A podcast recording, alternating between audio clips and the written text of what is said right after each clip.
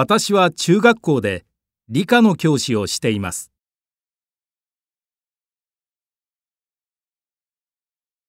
最近は理科が苦手な生徒も多いんですが、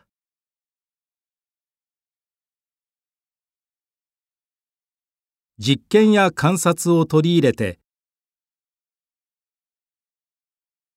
できるだけ楽しい授業にしようと思っています準備は大変ですが生徒が「分かった」とか「面白い」と言ってくれると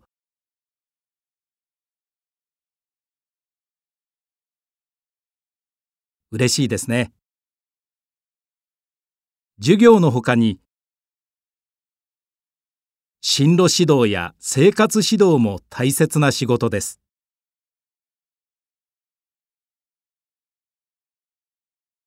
いつも生徒たちに声をかけて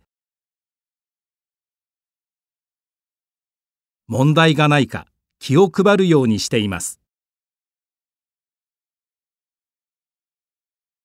私はサッカー部の顧問もしているので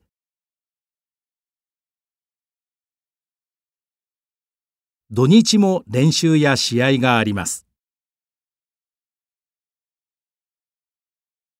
大変なことも多いですがやりがいのある仕事だと思っています。